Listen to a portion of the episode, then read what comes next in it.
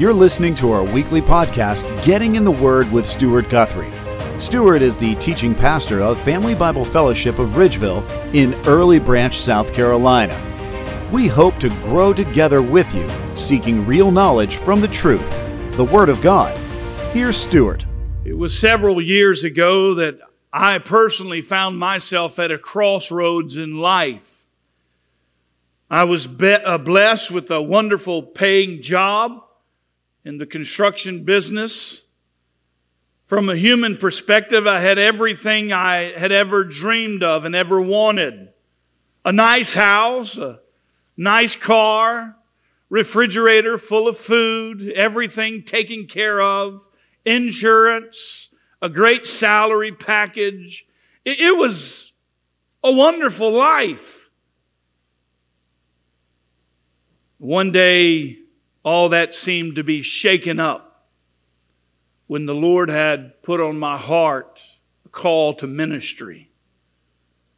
This call of life came with great trials and great levels of new trust that I had never experienced before in my walk as a believer, as a Christian. We had been living really a life in which there didn't seem much need to trust in God because all of our needs were being met. And so I didn't really find myself stepping out in faith and learning what it was to take God at His word and really trust in Him personally for my own provision and my family's provision. Yes, He provided faithfully, but there was never really a time in which I had to really step out in faith because we had everything we needed physically. But this life in which God had called our family to would allow us to grow in measures beyond our understanding that we could have never expected. And while it was challenging, it was also rewarding to see God move in magnificent ways and provide in unique ways only in which God could do in God's timing.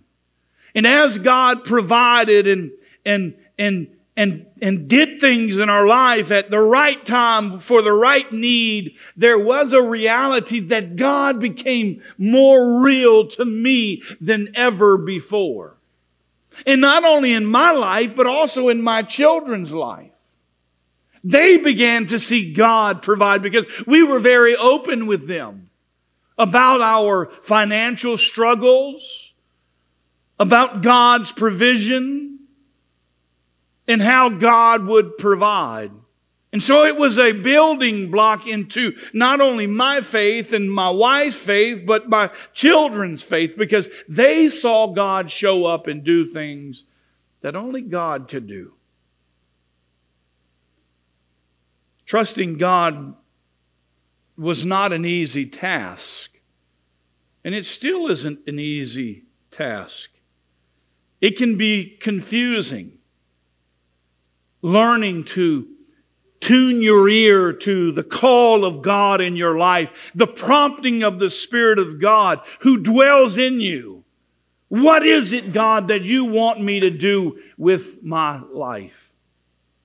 Where is it, God, that you want me to serve? Who is it that you want me to invest into? These are difficult, confusing times in the life of a believer, for which many of us face on a regular basis. Nevertheless, this task can push you to a new level of faith and belief in your walk with the Lord Jesus Christ because just like He shows up in my life and takes care of my needs and my family's needs, so He shows up in your life and takes care of your needs and shows up in a way that only God can answer your prayers. You see, I don't know what it is you're going through today. I don't know uh, the prayers that you have behind closed doors that no one knows, only you know. I don't know the needs that you have that, that cause tension in your life or maybe even fear or doubt. But nevertheless, we worship a God who is in heaven, who knows all and everything about every need we have. And so this change of life where we begin trusting and following God freely allows us to see God in a different lens in which He will show Himself to be more real than ever before. You know, sometimes we walk through the difficulties of life, the struggles, the financial tensions and, and those things because God wants to draw our attention to Him. And as long as everything is hunky dory and everything is in ship shape place, then many times we don't look to God. And I think that's why Paul said, Give me not so much that I forget you, not so little that I must steal, but just enough that I continue to rely on you. So let me ask you today do you struggle with God's direction in your life today?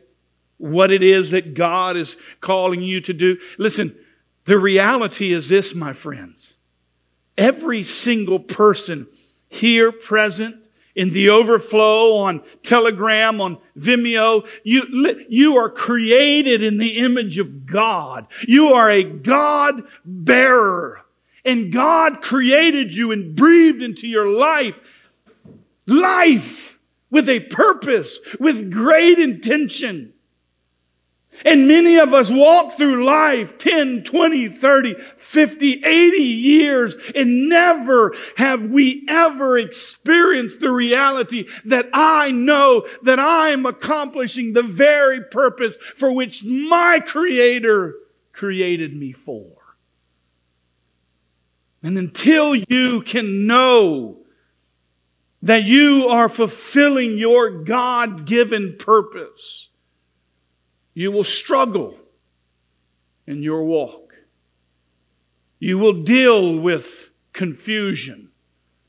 You will struggle with following Him freely. Because when you are 100% certain that you are fulfilling your God given purpose. Whatever the cost, you will fulfill the call for which God has for your life. And when you, when you answer that call, you will see God, how big He really is. You see, this is, was a mature thing for me. It was a growing thing for me. Still is. I'm in the growing process. But for you young kids, listen to me very clearly. Right now, you walk through life. Mom and dad provide for your needs. You don't really sometimes hear the tension and the struggle, the financial needs that, that are being met behind the scenes. But one day when you grow up and you're an adult and you have control of your own life and those realities become real, this message may become clear to you. But I'm here to tell you that even you young people need to be thinking about what it is that God is calling you to. I've, I've asked my kids from very, very early on, what is it that God wants you to do? I know exactly what my kids at this stage in their life think they're going to do when they become an adult. What is it that God has called you to?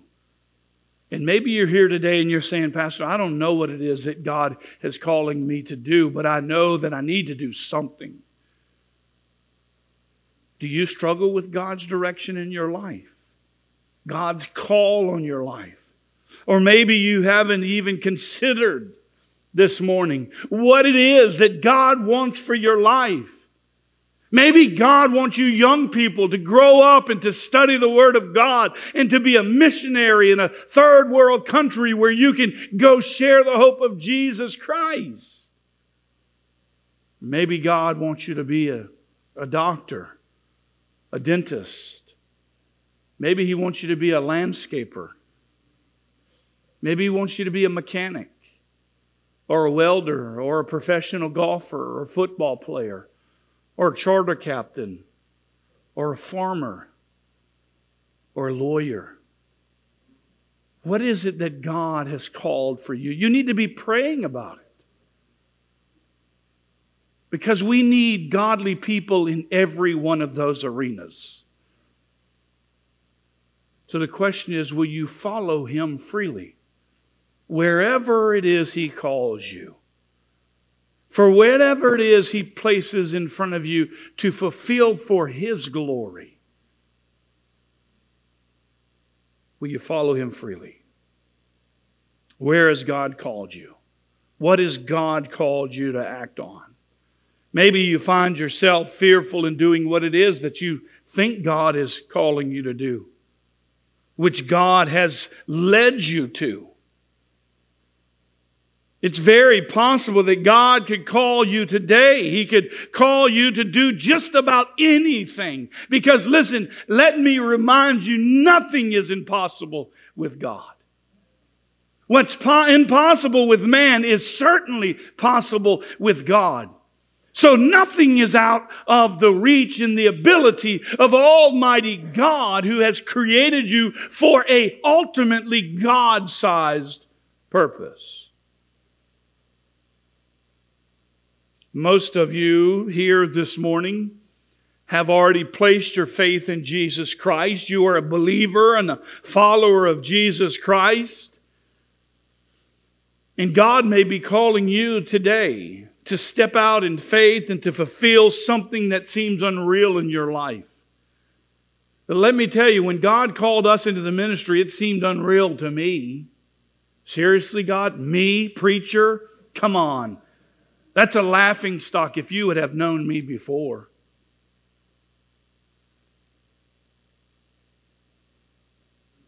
We see people responding to God's call, and many times He takes the, the things that seem to be unreal, and those are the persons He uses to accomplish His glory because only God can get glory in that circumstance.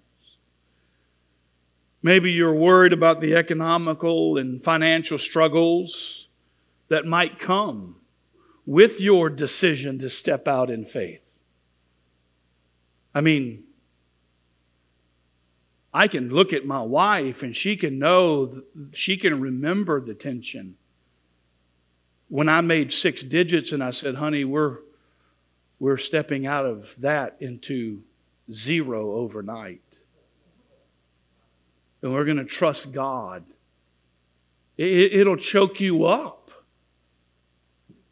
What is it that God's calling you to that seems impossible? And maybe it's the fear of losing. Don't think that there wasn't a fear. I mean, I had family members telling me I was going to be the guy on the side of the street with a cardboard box holding up a sign. There wasn't much encouragement there. But nevertheless, God was faithful. What is it that God is calling you to? Sometimes the Lord moves us to something new. The Lord may be using this time, this change, to draw us to learn how to trust in Him. We, we sometimes think that, that, that, that the big things in life, but sometimes the change is small. God works in the small things as well. The Lord may be using this change to draw us to faith in Him beyond our ability. God has allotted to each, Romans says, a measure of faith. And that measure, as you grow in your walk with Christ, continually grows. And God can begin to put more on you. And your faith grows stronger and stronger and stronger until God can call you to do something that seems impossible with man. But in reality, God, you know, has spoken that to you through His Word. And you respond by faith and watch God show up and do what God does. It's a beautiful thing.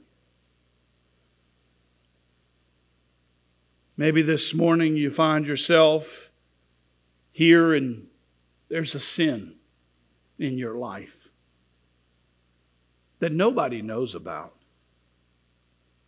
That, that only your Creator can see because you can't hide things from God. You can hide them from your pastor, your mother, your father, your children. But you can't hide them from God because God sees all, He knows all.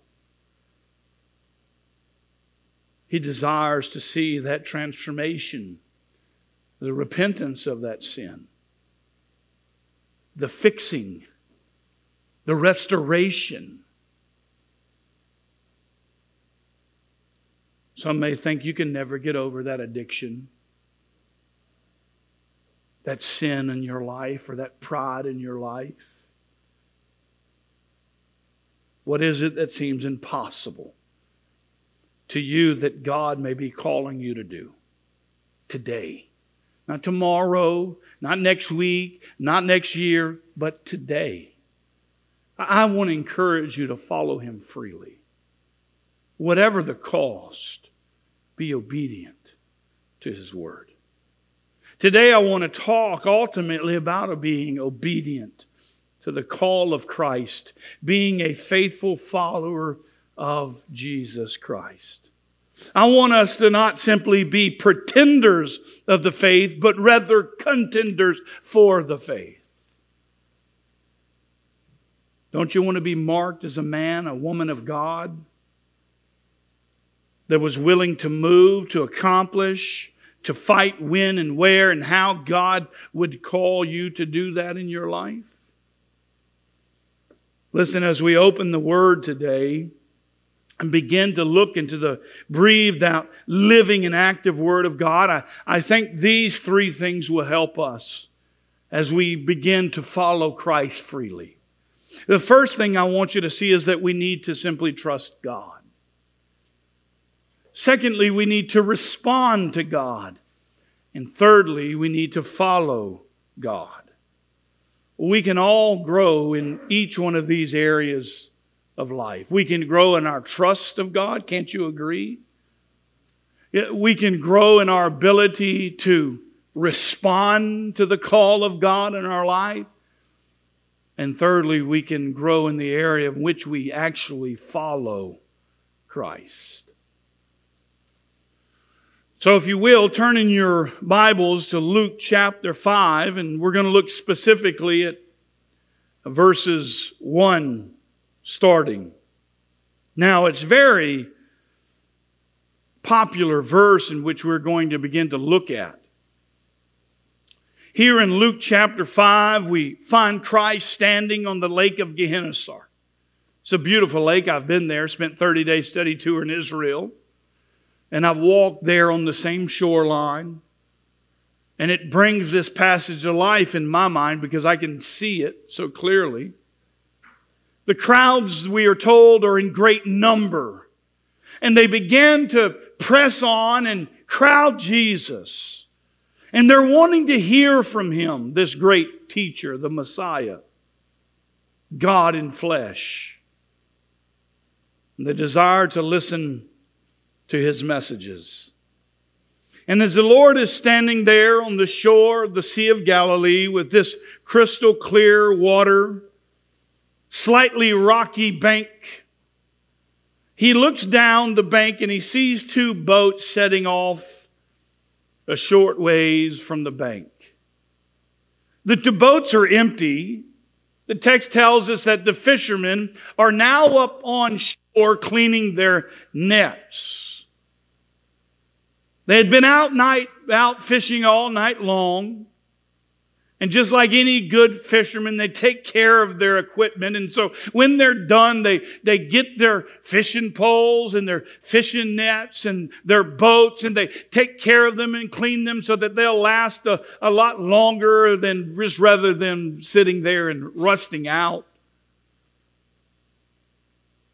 But here in the story, they had been fishing all night, unsuccessful. They've caught nothing. Let me tell you what, they say a, a, a bad day of fishing beats a good day at work any day of the week. I don't know if that's true in 2021 because everything costs a lot of money. I mean, if you put ethanol free fuel in your boat, that's $3.59 a gallon. And on average, if you crank up your boat, you might as well figure it's a $100 bill not including the cost of a $165 cast net by which you may hook up on the bottom and catch a crab trap and then have to replace that. But nevertheless, these men had been unsuccessful. They're most likely tired because if you've ever been out in the water fishing and especially casting a net, which I've spent a lot of time this week, and I wake up and I feel like I'm I don't know, 80 years old. But they're tired and they have been unsuccessful. They're discouraged. And they're ready to call it a night until day, until the time comes again they can go out and begin to fish. Fishing will certainly drain you physically. Jesus is there on the shore. And he begins the process of approaching these boats. And the text tells us that he gets into one of the two boats. Imagine this. You've been out fishing, or, or, contextually, because they fished at night, maybe you've been out gigging all night. That's a southern thing. If you don't know what that means, well, they'll have to ask me later. But they've been out all night. They've gotten back, they've cleaned up their boats, and this man gets in the boat.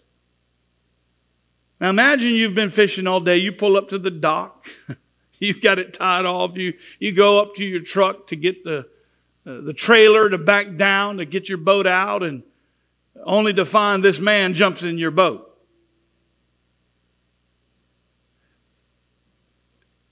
You, I, I believe you would think that this guy was kind of crazy. What are you doing in my boat, bro? But here we find he gets into the boat. It's interesting, isn't it? It would be a little strange to watch that unfold. I, would be concerned on how many would respond in 2021 to this very same idea. Well, this is where we find ourselves in verse 3. The text tells us that Jesus got into one of the boats and that the boat is the one that belongs to Simon. And Jesus then, speaking to Simon, asked him to put off from the shore a little bit.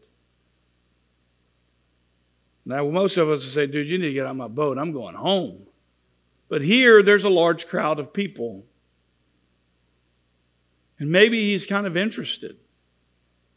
We're told that Jesus sits down in the boat and begins, once he's off, to teach from the boat. Why? Well, he's so crowded, there's no room on the shore. And so he gets into the boat and goes off where he's got a little space. If you've never been around somebody famous when they've been surrounded by people, there ain't much moving space, by the way. And so Jesus goes offshore and he begins to teach the people. Now, we're not sure what he is taught within the text of Luke chapter 5, but picking up in verse 4, we read this. When he had finished speaking, he said to Simon, Put out into the deep water and let down the nets for a catch. Simon answered, Master, we've worked hard all night and haven't caught anything. But because you say so, I will let the nets down. When they had done so, they caught such a large number of fish that their nets began to break. So they signaled their partners in the other boats to come and help, and they came, filled both boats so full they began to sink. When Simon Peter saw this, he fell at Jesus' knees and said, Go away from me. Lord, I am a sinful man.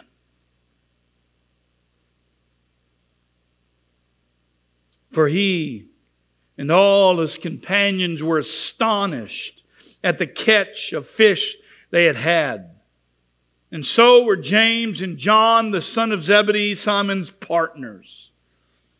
Then Jesus said to Simon, Don't be afraid. From now on, you will catch men. So they pulled their boats on shore and left everything and followed him.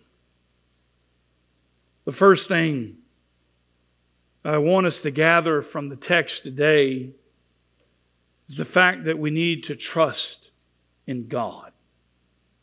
We see that Simon is finished fishing for the night. Simon is up on the shore away from the boats. He is cleaning his nets. And the Lord calls him, Simon, come push me off a little bit out into the water. I find it interesting, and I don't know about you, at the fact that Simon takes his nets back with him to the boat. Could be because of the value of them. These nets were handmade. They were they weren't bought from Walmart or the tackle shop. They were very expensive and it says that Jesus is now teaching the people from the boat. And when he had finished speaking, he said to Simon, Put out into the deep water and let down the nets for a catch. At this point, I think Jesus asked Simon to do something he really doesn't want to do. He asked Simon to do something he felt was really a waste of time. Now, we don't see the, the, the, the idea of these nets that were used because what these men and how they fished was at night and they fished in shallow water. These were shallow water nets. And here we find ourselves in number one, the daytime, and Jesus asked him to throw out into the deep water. Who's the professional fisherman here? Simon is. At least that's what they think. So he asked Simon to do something that seems like a waste of time. I don't think that it's not that he didn't want to catch fish. I mean, he had been out all night fishing. Of course he wanted to catch fish, but he had caught nothing. Maybe, just maybe it was because Simon didn't trust that Jesus knew what he was talking about. Maybe Simon thought what I just said. I'm the professional and we're not going to catch anything. Why waste my time? I've already cleaned my nets. And now I'm going to get them dirty again. I'm going to have to go back up and go through the same process once again. This is what he does for a living. Let us just be real for a second. Are you this kind of person that trusts in yourself more than you trust in the call of God in your life? Because I don't know about you, but for me, when God called me into ministry, I gave him the reasons that I could not do it. I gave God the reasons because I knew who I was, as if God didn't know who I was. or what I had been created for or what He had designed me for and my purpose in life. And so the thing we do when God calls us to do something like He has called Simon here is we look to our own understanding.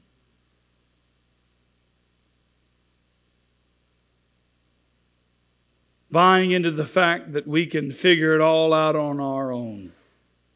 Don't tell me what to do. I'm the professional. This is what I do.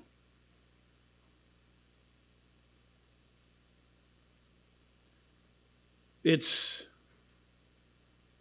interesting if Simon only knew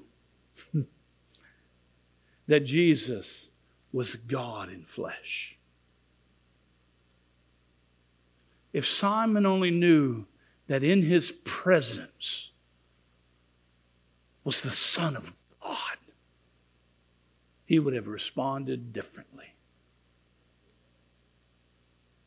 L- let me encourage you that when God calls you to do something, to step out in faith, shall I remind you that He is the one who created you and He knows you better than you know yourself because He's God and you are not. Don't take lightly what it is that God calls you to. We need to trust God for who He is. Maybe you, you would be wondering what is it to trust? Well, I can tell you this I don't think the response that Simon gave to Jesus was when he says, Master, we worked all, all night and we caught nothing. I mean, that doesn't, does that look like trust to you? I mean, if he truly understood who Jesus was, yes, sir, he would throw it out. If God told you to do whatever it was he wanted you to do, if you knew it was God, you would do it like that, no problem. But here we see the lack of trust. And I believe that many of us walk and live our lives with a lack of trust because we don't have an intimate relationship with Jesus. We haven't studied our Bible. We haven't been men and women of prayer. We, matter of fact, we haven't talked about God since last Sunday when we showed up and sat down to listen to the preacher give a message. We haven't personally dug into the Word of God and Therefore, we don't have an intimate relationship with God, and therefore, it's simply easy to lack in trust.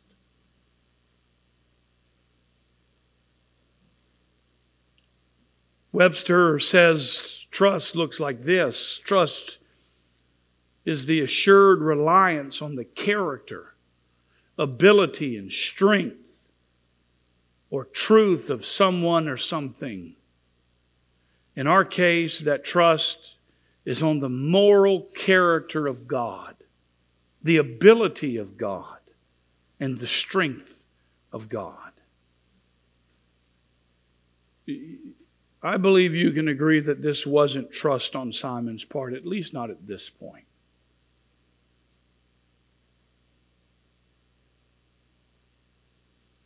The assurance of Christ? No, he didn't have that. The reliance of Christ? Mm. The ability of Christ? I mean, if he really wanted to catch fish, Jesus says, fish are right here. You better go fishing there. I mean, I fished tournament trails for years. And when we would go somewhere we'd never been, the first thing we'd do is we go ask somebody who knows what they're talking about. And we go, where are you catching the fish? Obviously, they wouldn't be the ones fishing the tournament. They wouldn't tell you.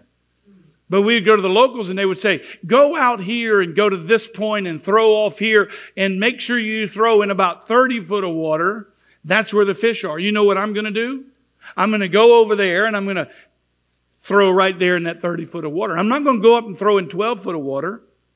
This week I got a phone call that says the shrimp are at the third dock at 27 foot deep. If you're there an hour before, the shrimp will be there. You know what I did? I drove over to the third dock in the 27 foot and I cast my net and there was nothing there. They had moved. But I went to where the report was that the shrimp were. When Jesus says, cast your net on this side of the boat, if you understand that He knows all things, that He is all powerful, that He is never a liar, you're going to throw your net exactly where He calls you to throw it. But that's not what He does. He doesn't understand the control of Christ. Many times we are in the moment just like Simon. What is it that you are failing to trust in today? I, I wonder how many have failed to trust in Jesus Christ as their Lord and Savior because they think for somehow, some way they're going to be good enough to get into the kingdom of God. But shall I remind you that salvation is not by the deeds which we've done in righteousness, but according to His mercy and His grace through the provision which He has provided through the cross of Jesus Christ, through His death, burial, and resurrection. You're not going to get to heaven by doing good deeds. You're going to get to heaven by putting your faith in Jesus Christ, God's provision for your salvation. Now you can play the game and try a deathbed approach, but you might die today. And I promise you the scripture doesn't give you a second chance. That's why the Bible says today is the day of salvation. Don't play with God. Respond to the grace that He has given to you today. He, you're in listening to my voice. He has given you ears to hear. Now respond to the grace He has given to you because your day will be over at some point. Don't be like Simon, trusting in your own abilities. Proverbs 3, 5, and 6 remind us trust in the Lord with all of your heart and lean not on your own understanding, but in all your ways acknowledge Him and He will make straight your paths. Too many times we trust in our own strength, our own abilities, our own concepts, our own ideas, our own thoughts, and we get all wrapped up in everything else that really doesn't matter, doesn't have an eternal value. Now, I haven't always trusted in God, and I don't always trust in God. Sometimes I trust in myself, but it doesn't ever work out right. I remember years ago when I started the Christian Fishing Association, which was a ministry that we reached out to anglers and their families and we shared the gospel. Uh, all of my mentors and my friends said, You ought to charge for the event. Well, we don't want to charge. We want it to be absolutely free.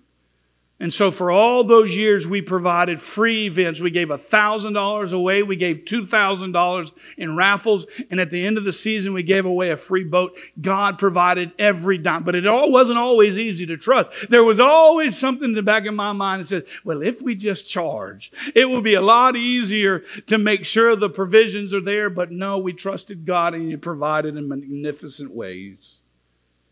It wasn't always stepping out, and it will never always be easy stepping out in faith. It wasn't easy to step out in faith and leave my job to, that paid me great, but God called and I went. It wasn't easy when uh, to, to, to, to, to answer the call to village missions, in which God called us to the mountains of Montana. Dude, I'm from the coast. I, I, we went to an Arctic region. We built a, a, a snowman for a contest. We built a sea turtle, by the way.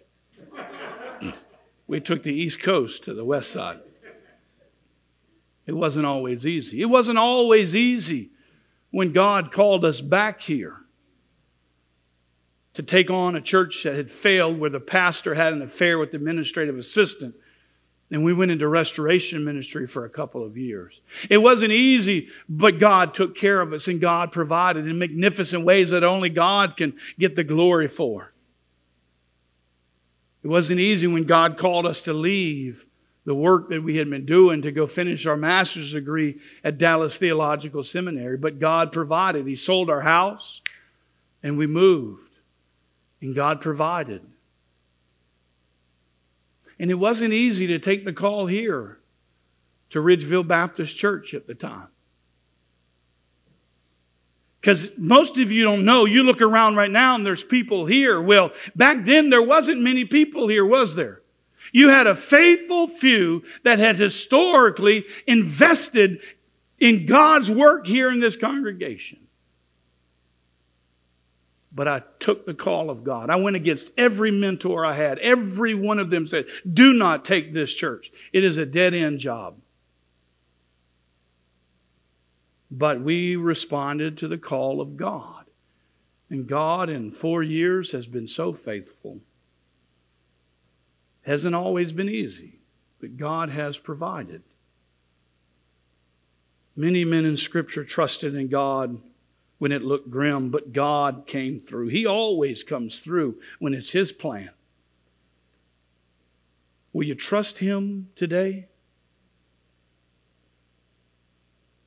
Well, we can't just stop right here with trust. That's simply the beginning stages. We have to move to the next stage. We not only need to trust, but we need to respond to God, secondly. Because why? Faith without works is dead. Oh, I'm a Christian, but I don't do nothing. Faith without works is dead. You show me your faith without your works, and I'll show you my faith by my works. It's easy to talk the talk is another thing to walk the walk. You know, I tell my kids, he's like, Dad, you want some of this? I'm like, they ain't nothing but air and opportunity, Bubba. You're doing the easy part now. Talk to talk. Come on, let's go. Right? And we wrestle around and I have to show him who the man is. He's getting big now. I got to be careful. Simon must respond to God which Simon does after explaining it's not going to work. Verse 4 Put out into the deep water and let down the nets for a catch. Simon answered, Master, Rabbi, teacher, we've worked hard all night and haven't called anything. I notice that he responds to him after his teaching. So something's happened here, hasn't it? Simon calls him master. I don't know what Jesus taught from the boat, but whatever he taught drew his attention that he was indeed somebody special. So much so that he calls him Master. May have been the loud, large crowds that gathered around him, but he must have done something to shed light to Simon as to who it was that was speaking. He didn't fully know yet, but he knows something special about this man, Jesus. We kind of see this in our day when there's a celebrity around and crowds start gathering, and next thing you know, there's all these people around, and everybody's interested. Who is that? Who is this? Who is that? And then next thing you know, this one's that. We see it going down the road when there's an accident. It's like, dude, that's on the other side of the road. Just keep driving. But nevertheless, something triggered Simon, Master, Notice what Simon says next, but because you say so, I will let down my nets. I wonder how many of us, if we responded this way, when God calls us to do something, God, because you said so, I will do it. Simon, though he may have had a bit of disbelief. Nevertheless, his obedience overrides his unbelief, which is a bit of example of what faith is. Faith is not that which you can see, but that we call to walk by faith and not by sight. It doesn't make sense to Simon to throw out in the deep water with a shallow water net in the daytime for the officials to simply run off. But because you say so, I will let down my nets. Here today, when God calls us, no matter the task, we must obligate ourselves to respond by faith. By obedience to what He has called us to.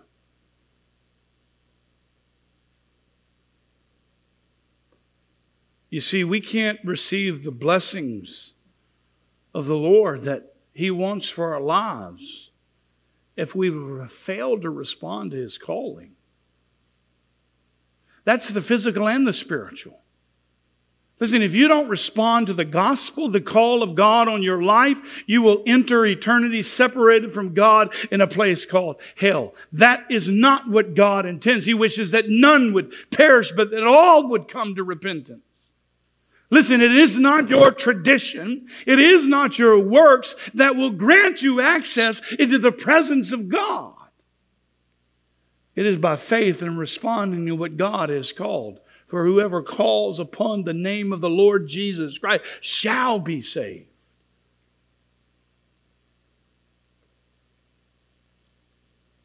We must respond and obligate ourselves.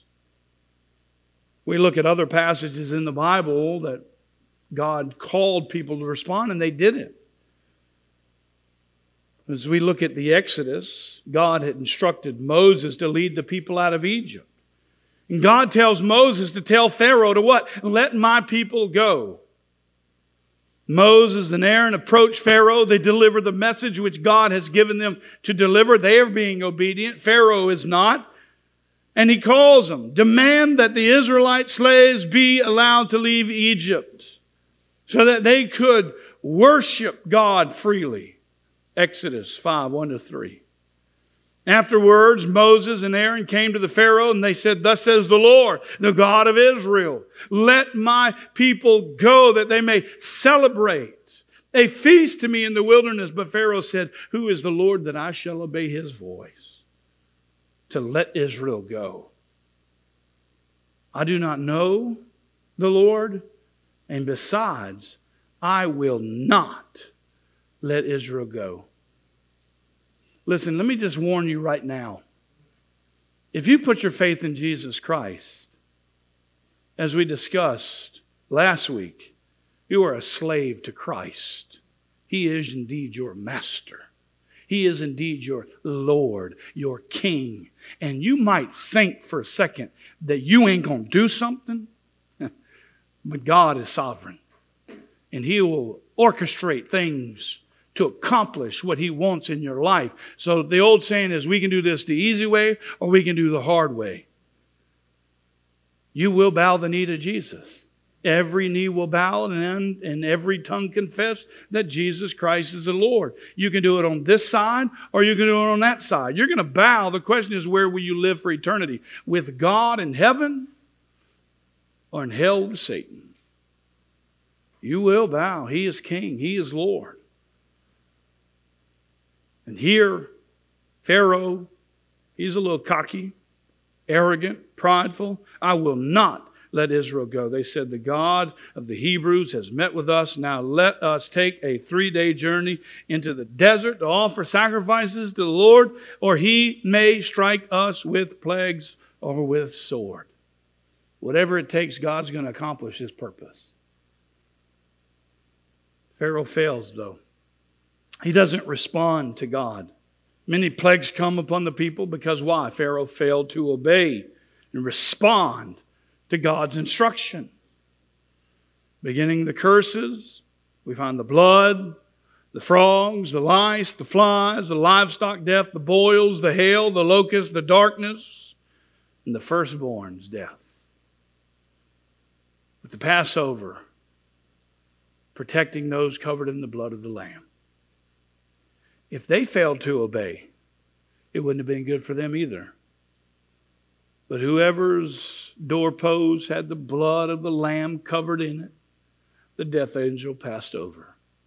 L- let me warn you. Let me encourage you, because I understand that salvation, nothing I can say to you will save you. There's nothing I can do within my own spirit to convince you that Jesus Christ is Lord. That's God's job. But let me warn you if you fail, Thessalonians reminds us that one day God will pour out his retribution on those who do not obey God or know God or obey the gospel of the Lord Jesus Christ. You will pay the penalty of eternal separation from God in a real literal hell. Is it okay not to respond to God? Of course not. I don't think so. We must respond to God even when we don't understand. Now, I know for those that have never put their faith in Christ, when it's like, man, that's a hard message, preacher. You just kind of stuck it in my face. Well, if your house is on fire, would I say, oh, you know, uh, your house is on fire, come on out. Hey, come here, buddy. No, I'm going to scream, get out! your house is on fire. It's the same thing. This is eternity we're talking about. This is forever. Not our short little 30, 50, 80, 100 years, 107 if you're good. 100 years is nothing in light of eternity. It's like one speck on eternity all the way around this room. One, you, you just dot as small as you can get. That's your life in light of eternity. You're gonna Sacrifice all of that with God, the Creator, who you cannot deny because Romans tells us the heavens declare the glory of God and that you and I, everybody is without excuse since the creation of the world, His invisible attributes and His divine power has clearly been seen and you're going to negate that for this 30, 50, 100 years? Of course, I'm going to be passionate because I believe the message is true. And I, you will, you might go to hell, but you won't go without you dragging me there with you. Well, I ain't going with you, but I'm, you're gonna drag me and I'm gonna drop you off at the door. So listen to me. The plea is to respond to the message of the gospel. This is real. For whoever will call on the name of the Lord Jesus Christ will be saved. We must respond to God even when we don't understand what He's doing. He says here, he continues in verse 6 when they had done so, they caught such a large number of fish that their nets began to break. So they signaled their partners in the other boats to come help. And they came and filled the boat so full they began to sink. Let me tell you what, that's a lot of fish. Jesus tells Simon to fish. Simon kind of smarts off. But he knows Jesus is somebody special and he responds. Jesus blesses him, fills his boat with fish, but not only his boat, but his partner's boats as well. Simon has now seen the results of responding to the instructions of Jesus Christ. My son asked me the other day, Dad, what's the harder work? Someone who thinks they're saved, yet doesn't understand the gospel, to see them come to Christ, or the one who knows they're lost and come to Christ? And I say, Son, both are impossible with man.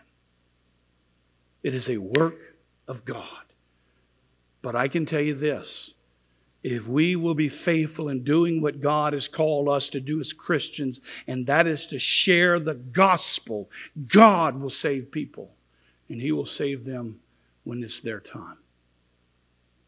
It is a work of God. This was impossible. Throw on the right side, nets are so full, boats started to sink. That is a miracle, by the way. But now they see the results of responding to the instructions of Jesus. If we're going to see legitimate change in the church and in the hearts of people, we must start responding to the instructions of the gospel. Verse 8, when Simon Peter saw this, he could, he, there's only one thing he could do. was fall at the feet of Jesus, the knees of Jesus, and say, Go away from me, Lord, I am a sinful man.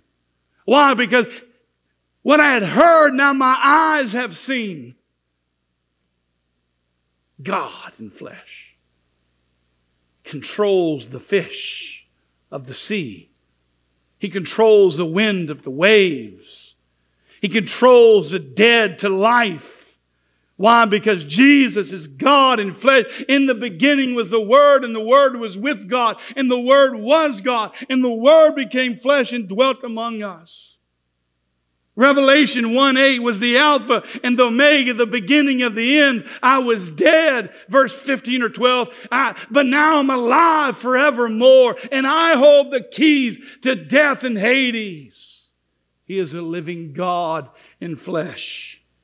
And He responds like every single one of us should respond as we submit to the King of Kings and Lord of Lords. Fall on our knees and call, go away from me, Lord, for I am a sinful man. For all have sinned and fallen short of the glory of God. The Bible says there's none righteous, no, not one. There's no one who seeks after God. It's not that you love God, but that God loved you and sent his son into the world that you might have life now you lack one thing. Put your faith in Jesus Christ. Listen, I'm sure, I'm certain that even in the midst of the blessing, there was still hard work. Getting those fish to the bank, cleaning all those fish, you see, I went shrimping yesterday afternoon and I cast my net and my son cast his net and we pulled and we pulled and we pulled and we filled up a cooler. But that was just the fun part. When we got home and I had to go out there by myself, one finger at a time, pluck, pluck, pluck, pluck, pluck, pluck, pluck. Huh, huh. Two hours later, pluck, pluck, pluck, pluck. So when somebody says, I want some shrimp, you can get some shrimp. They're going to have heads on. Right? I'm going to give you a whole cooler with heads on. You will never want another shrimp in your life. You'll be going right up to the supermarket. right? So I can't punish my kids for my addiction of loving shrimping. But nevertheless, there was lots of work still to do. Cleaning them and doing all that comes with that work after being up all night. It, it probably was very wearing. But let's be honest, following Jesus is never easy. But the outcome of the hard work is a blessing. The blessing of knowing you have brought glory to God. And you've allowed Him to shine. He's going to shine regardless, isn't He? Listen, doing things God's way always works. And I love what he says here in verse 9 for he and all of his companions were astonished at the catch of fish they had taken. And so were James, John, the son of Zebedee's, Simon's partners. Listen, their obedience, Simon's obedience to Christ impacted those around him. Listen, this is a message to you who've put your faith in Jesus already. How you respond to the call of God will affect those around you, especially your children. You want your children to grow up and to be godly influences in the world? Then you better be being godly influences to the world. Because they can only see what they see in you and in those around them the way we respond to God's call impacts every single person around us because they see the glory of God through your response. Christ reveals himself. And when Jesus does, they all become astonished. Listen, how many of you have heard the call of Jesus in your life? The call of change, the call of repentance, the call to maybe respond to the gospel, the death, the burial, and the resurrection of Jesus Christ. When God calls, listen, we must trust. In Acts chapter 26, he does this very same thing. God calls Paul and he responds. God saves him. Jesus called Simon, and Simon responded, and Jesus provided, and all the people around him were blessed. Jesus called Lazarus, Lazarus from the grave, wake up, and he's up and he's alive. And Jesus is glorified. Jesus called Levi the tax collector, and Levi responded, and God used him. Listen, when you respond, it affects other people. Pharaoh failed. How will you do today? God is calling you to trust Him. God is calling you to respond to Him. But lastly, we need to understand we need to follow Him. What does it mean to follow Jesus? It means surrender. Here in Jesus, we see in Luke 5, in the final verses, Simon doesn't fully trust, but he responds. And Jesus reveals himself to Simon, and Jesus provides for Simon. And then he trusts him. Jesus says to him, Do not be afraid. No, Simon, don't have fear of Jesus, for he did not know that he was facing God. But God accepted him the way he was, but he didn't leave him that way. He made him new. Will you allow Jesus to make you new today? Will you respond? Follow the call of God in your life? Verse 10 Then Jesus said, Do not be afraid. From now on, you will catch men. They had a different purpose. Their purpose was now to be fishers of men. They left everything. They left their livelihood, even his fishing nets. Simon knew that it was all worthless after knowing Jesus and it was worth giving it all up to follow him. Can I ask you a question? What have you given up to follow Jesus? And would it be worth it to give it all up to follow him? Would you follow him freely? Verse 11 concludes So they pulled the boats up on shore and left everything and followed him. The very fact that Simon was obedient to Christ, the Lord uses him to show others who he is. And the text says they also followed. I pray every one of you here today that God would open your ears and your eyes to the gospel and that you would respond by faith to the call of God.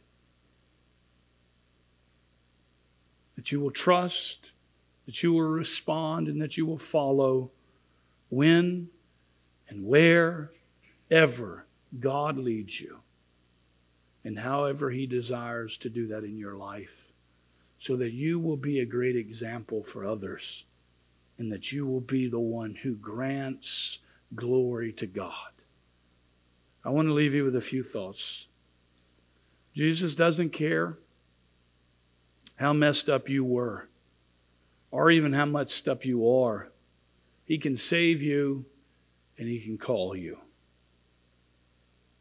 Maybe you're here today and the pride of life keeps you from responding to the gospel message, to the call of God in your life. You can't outsmart God. There's a way that seems right to a man, but in the end leads to death. I think it's Proverbs 14 12.